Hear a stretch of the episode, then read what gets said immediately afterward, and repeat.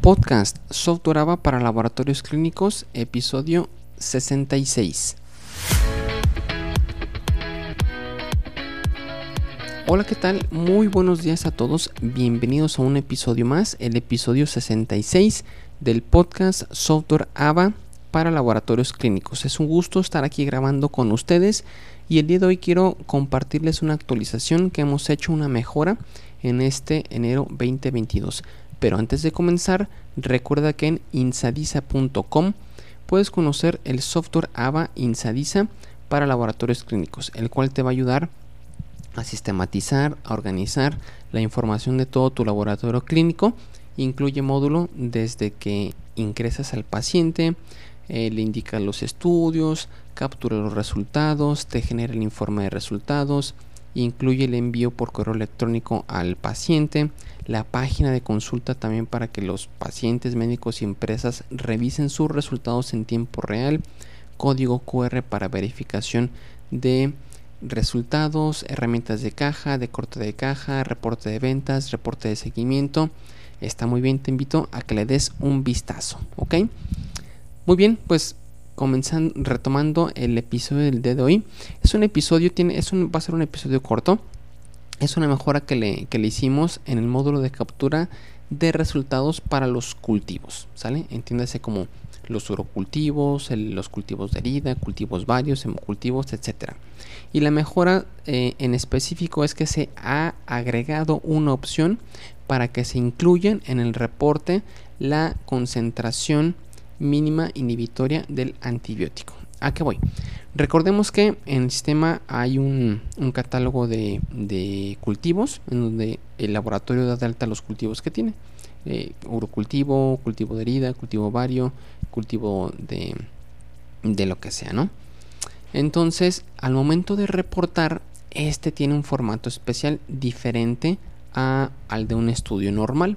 La diferencia versa en que al momento de reportar, eh, supongamos que hacen la lectura de las placas, encuentran cierta eh, bacteria, entonces en, el, en este módulo de reporte indican la bacteria selección encontrada, sale, se les habilita eh, para que seleccionen un antibiograma ah, positivo, negativo, y una vez que lo seleccionan, les aparece un listado de antibióticos y ya solamente seleccionan en aquellos antibióticos que, hayan aparecido la respuesta, si es sensible, si es resistente, etcétera. Hasta ahí es como, como estaba anteriormente. La mejora es que ahora también van a poder capturar a la derecha de la, de la respuesta del antibiótico la CMI o la concentración mínima inhibitoria, que le ponen eh, mayor igual a 2 o mayor a 3, ya depende de cada, de cada antibiótico, ¿no? Entonces esto ya está, ya está listo, ya nuestros clientes lo pueden utilizar, disfrutar sin ningún costo adicional. Sale una mejora ya incluida. Para activar esta actualización y que les aparezca en su computadora, importante, favor de borrar caché en su computadora, en tablet y en celular.